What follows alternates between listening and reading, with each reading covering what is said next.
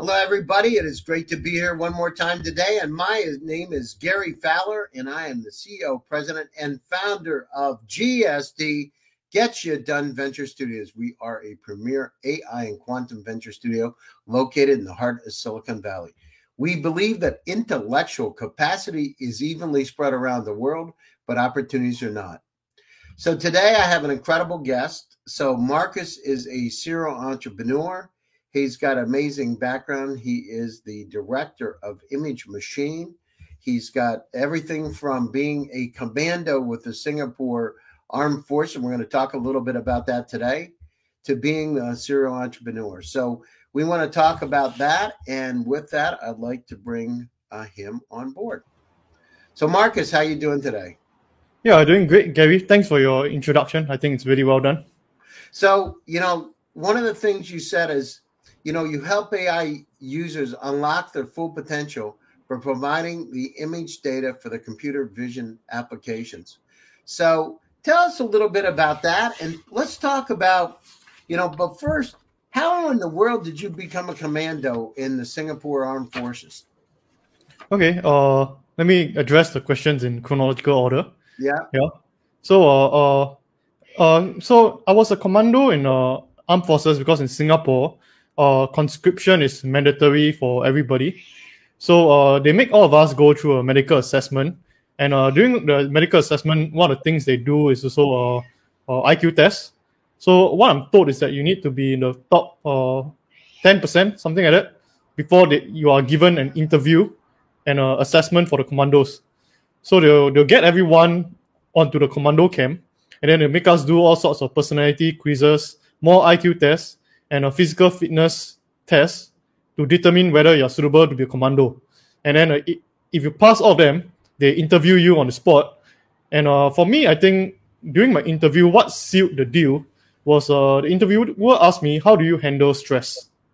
Yeah. So I told him that uh, I usually try not to focus on the problem, but I think of the solution instead. And if the problem has no solution, then I just don't think about it. Yeah. Uh, that's a good, so if it doesn't have a solution, you just don't think about it, right? Yeah, I mean, if the problem has no solution, what's the point of worrying, you know? Yeah, and so... so I, you did that for what? Um, I, almost two years, right? Yeah. Uh, for us, it's uh, one year, ten months. Yeah. Mm-hmm. So uh, it was quite an interesting uh, experience. Uh, if I could turn back time, I would choose the same path again, because it taught me a lot of uh, important life lessons, and uh, uh, and I, I mean, I, I got quite a few good buddies from there too. Yeah. Now, uh, would you do it again? Yeah, I would definitely do it again. Yeah. Now, in fact, it uh, working out for two years, was it like a big workout? Was it? Was it? Uh, yeah, it was definitely a big workout. There were many times where uh, my physical limits was pushed to to levels I didn't know was possible. But I, I mean, I, I'm very grateful for the experience, because it's really uh, taught me a lot of valuable life lessons. Like one of the things I, even until today, that I I, I think there are two main lessons that I, I really take home. The first uh, was that, you know, don't pity yourself. Yeah, because, uh, you know, it's very easy to, to, to pity yourself. You think like, oh, you know, I'm I'm miserable. I'm in a very uh, uh, terrible state. I feel sorry for yourself. But, you know, this is very unhealthy mindset. It doesn't get you anywhere. Yeah. And then the second one was that uh, the only easy day was yesterday. Yeah. And that, you know, you, you got to think that you are more capable than what you are currently facing, and that things are just going to get tougher, but you will get tougher as well. That's great. And so you kept a positive attitude, and and uh, you learned a lot, so it was interesting, right? Yeah, yeah, exactly. Uh, I, I would definitely do it again, and, and I would definitely, you know, not repeat some of the mistakes I made. Yeah, but I would love to have done it again. Marcus, what mistakes did you make? Okay, so I think one mistake I made was that I didn't care more about my buddies. Yeah, because uh, I, I'm one of the physically fitter people there.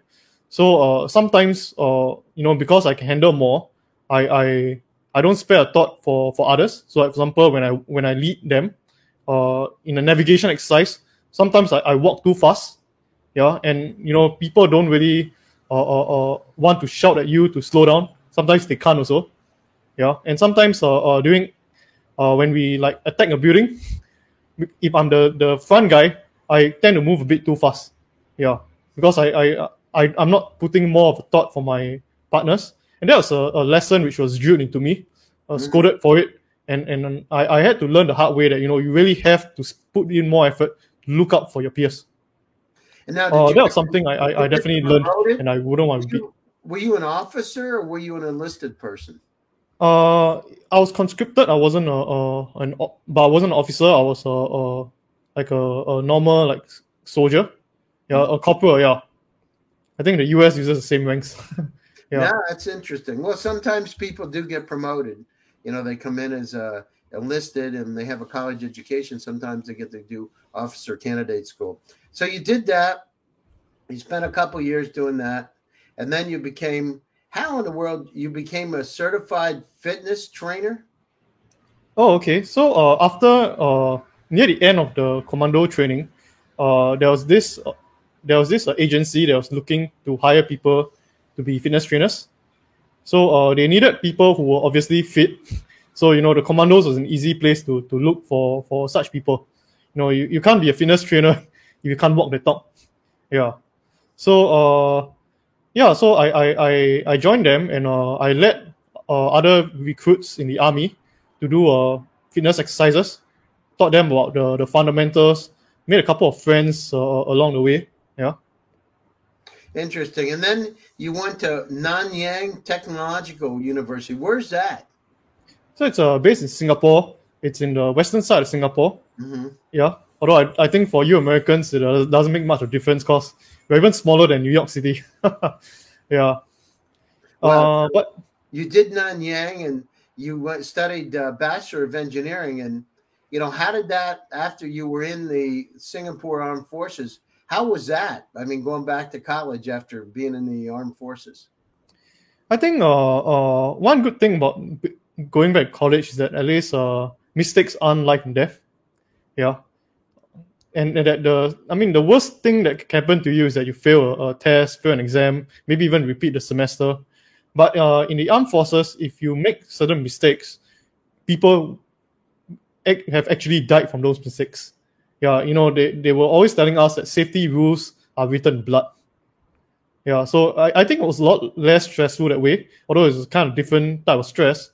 But I think it was uh, definitely a more refreshing experience for me because I, I'm definitely more academic than on the military side. Even uh, back in the armed forces, uh, I would actually bring my books to the jungle. Yeah. You brought your books to the jungle? Yeah, I, I even brought like... So like... Textbooks were, were some of my textbooks were in uh, electronic format. Yeah, huh. I printed them out so that I could read them in the army camp and uh, in the jungle because we couldn't use uh, electronic devices. Oh wow! So I actually how, printed how, like thousand pages. Were you reading and people guns were going off? Were you just no. I mean, uh, sometimes in the training there's like down times, there's like rest times. Mm-hmm. Yeah, so during like rest times, you know, while people are just talking, resting, doing nothing, staring at the sky. Staring at the, the, the trees, I'll be reading my textbooks. And that uh, uh, uh, was something I really enjoyed. Uh, really, because I really did enjoy what I was studying. Yeah. And what were you reading at that time? Uh, math, physics, and uh, programming books. Yeah. So you were like relaxing, reading math, physics, and programming books while you were in yeah. those. Because uh, even as a kid, I've always had a strong interest in robotics. That's why... Uh, I, I signed up for engineering, and uh, the engineering I did specialized in uh, robotics.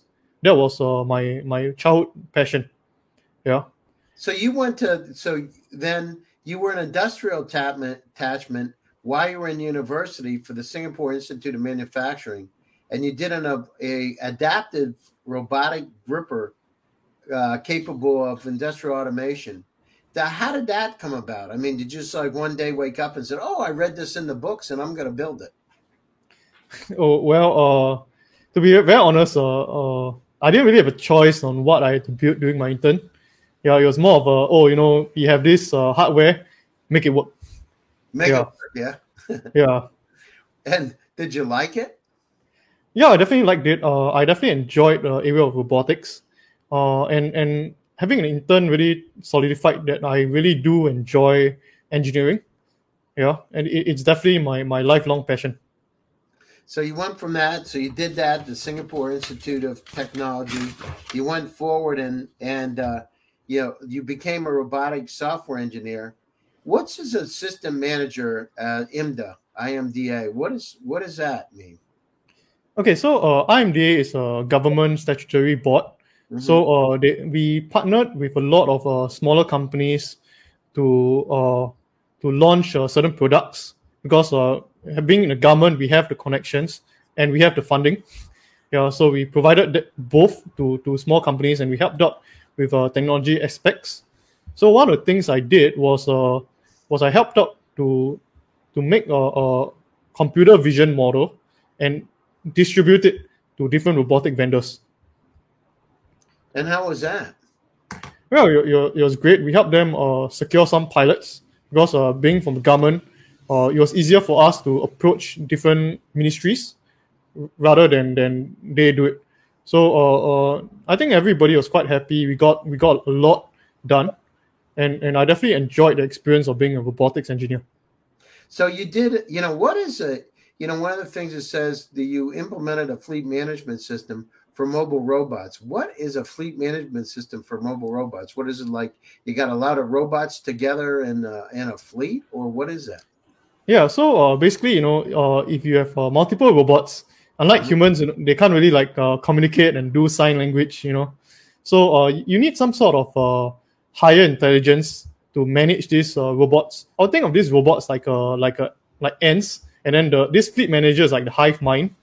So The, the the hive mind decides like, okay, you know, uh, uh, this robot needs to go here, and then if there's an intersection, or if maybe there's a there's a there's a, a, a one-way alley, yeah, it will tell like a certain robot, okay, wait for the other robot to finish passing, because without a fleet manager, if there's certain intersections, you know, they're just gonna collide. They wouldn't know what to do. So when you do that, what's going to happen though, Marcus? Once we use unsupervised A I and these these uh, technologies start to really think on their own, right? So what happens? You got a fleet that thinks, and then you start to talk to one another. How's that going to be? Well, I think uh, uh, it, it it does. Uh, you you need A I for these things because uh, in a complex environment, there's going to be unlimited possibilities, and especially given the fact that you need to make a system that works for any number of robots. A system that only works for two robots, what's the point, you know? Right. So having an, an A I that d- dictates, uh, okay, you know, you should go to this path, that robot goes to that path, and decides which robot does what jobs, it, it's really a more efficient way of doing things. Because uh, I give you an example. If a robot is at the north side of the building, and the task is at the south side, you know, there should be some sort of fleet manager that allocates the task to robot on the soft side, since the task is at the soft. It doesn't make sense to ask the robot to go from the north to south and then go somewhere else. You know, it, it, it's it's not an efficient use of resources. That's the whole point of fleet manager. That's interesting. I mean, I mean, I can't imagine that for like the army. You talk about the commandos. Imagine a fleet of army robots, right? Yeah, yeah, yeah. What is that realistic? Do you think that? Yeah, it's definitely realistic.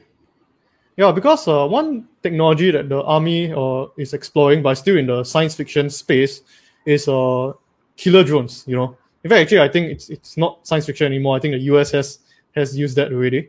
Uh, yeah, but the point is that, you know, if you can have drones that can uh, uh, uh, move independently, the resources are lower and the risk is lower also. Yeah, especially these drones. Uh, one very useful application is reconnaissance. Yeah, you know, in the army, we had to do a lot of reconnaissance. To get a human to move to the enemy terrain, it, it, it's very resource-intensive.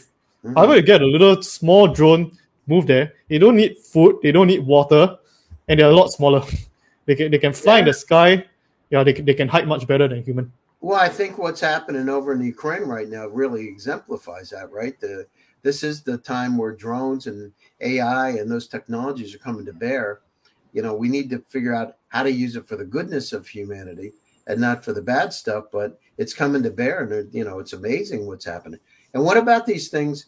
I've heard about swarms of drones, right? Is that true, realistic, where you have multiple drones flying together and then breaking off and thinking between themselves and, and how to do things? Is that realistic? Yeah, it's definitely uh, realistic. Uh, have you seen like those uh, light animations with the drones? Like uh, uh, in the the the drones form, like for example, the word Gary in the sky, and then oh, you, you type that. out yeah yeah yeah you type out what word, any word you want, they they form that word. Yeah, the technology is already there. Uh, uh, it, it's just quite scary to think what happens if you apply it in a war scenario. Well, that's yeah. it. I mean, they start saying "Hasta la vista, baby." You got a problem, right? yeah, yeah. You know, that's amazing, actually. So you did that. You used LiDAR systems. Where is LiDAR today? You know, is LiDAR? You know, we talk about self-driving autonomous vehicles. Is that realistic today? I mean, because you always you hear now about Tesla cars having accidents, crashes, and those kind of things. How far is it from the point of we have truly autonomous vehicles that can drive themselves and take us places to where we are today? What do you think? I think uh, we are definitely only maybe like a couple of years away, although that's been said since like twenty ten. But uh, I, I really do feel that we are a lot closer than back then. It's just that, uh, in fact, actually, I think that now self-driving cars are very good for like ninety-nine point nine percent of scenarios. Mm-hmm. Yeah, uh, maybe in some aspects, self-driving cars are even more reliable than, than people. But there is that initial uh, uh, uh, barrier to adoption. People don't feel very comfortable about cars being fully automated. But in many cases, uh, uh, actually, self-driving cars are very good as long as you don't try to confuse them. There was an interesting video I saw where uh, I think it was a Tesla. It was uh, identifying that there was a traffic light ahead, and the traffic light was constantly moving. So it turns out that actually the traffic light was mounted on a on, on a, a truck. Yeah, he was transporting a bunch of traffic lights. And the Tesla kept thinking that there was a traffic light in front. Yeah. Wow, that's amazing. Or, or you know, you go down through it. Um, I saw one video where a guy got in the back of his Tesla and sat in the back seat going down the highway. You know, stuff like that. I mean, I, I don't know if you can do it today, but at the time you could do it. And it was kind of funny watching it. But, I mean, that would spook me to death. I'd sit in the back of a car, you know. I'm not saying there's going to be a problem, but just in case. But I think those have been solved now that you have to have your hands on the wheel, right? It has to sense that you're there. It's not like before where you could jump in the back seat and, you know, some teenagers could take their friends for a ride and let the car ride, right? It's interesting. Yeah, um, yeah. So tell us a little bit about, you know, let's fast forward to twenty twenty-one. Let's talk about Image Machine and how you came up with an idea. What kind of things are you working on today? What kind of customers are you looking at, um, and where are you? Sure, sure. Okay, so uh, as as I was telling you, you know, I was a robotics engineer. So uh, one of the things I faced was uh, the collection of data. It was a highly manual process, and you know, almost every company was doing it manually. They would hire uh, interns to take photographs and then annotate the, the images. So I felt that there was a better way of doing this. You know, we can't be gathering data and annotating it manually all the time. So I started my company trying to solve this problem. That's why uh, we call ourselves Image Machine. We wanted to, to automate the generation of images for, for companies. So we worked with some computer vision companies. And then uh, we realized that, you know, why stop at just generating data? Why not do one of uh, our own computer vision applications? But for a while, you know, we, we weren't really uh, too sure on what application to pick. Because if you think about it, all sorts of uh, computer vision applications have already been done. Mm-hmm. Yeah, whatever idea you can think of, there's already a company out there. It's only whether you know about it. So we decided to, you know, instead of picking something that somebody already has years of experience uh, or more than us, we decided to pick something that's totally new, the metaverse. So we decided to expand to the metaverse by using uh, our computer vision technology to, to be able to recreate people as realistic avatars of themselves. Yeah. So right now where we are, we are still uh, developing the first prototype. We have uh, uh, released a video and it's gotten a very good uh, response. Mm-hmm. Yeah. Uh, uh, a concept video of how our product will eventually look like. And uh, right now, our initial customers, we plan it to be uh, other entrepreneurs and uh, uh, gamers. So another reason, other than the technology that we have, uh, another reason why I want to pursue a metaverse was that the pandemic taught me that, you know, we all crave human connection. It's something which uh, video calls don't capture very well. And that, you know, after the pandemic, everybody was excited to meet each other in person again. So, uh, but of course, you know, video calls are still great. It's, it's a convenient way of meeting people across uh, distances. So I was thinking, you know, the metaverse would be a great way to combine the benefits of both worlds. You know, we can meet people as if they were in front of us, but yet have that convenience of meeting them anywhere we want. And so you're making real life. What's a realistic avatar? What does it mean? Does it look well? Like- uh, you know, we are hoping it looks like a, a almost as good as the the actual person, yeah, and, and not like a cartoon from the night from nineties or or, or, or low a low standard uh, uh, uh, graphics. Yeah, we want it to really capture the, the how the person looks like, yeah, in real time.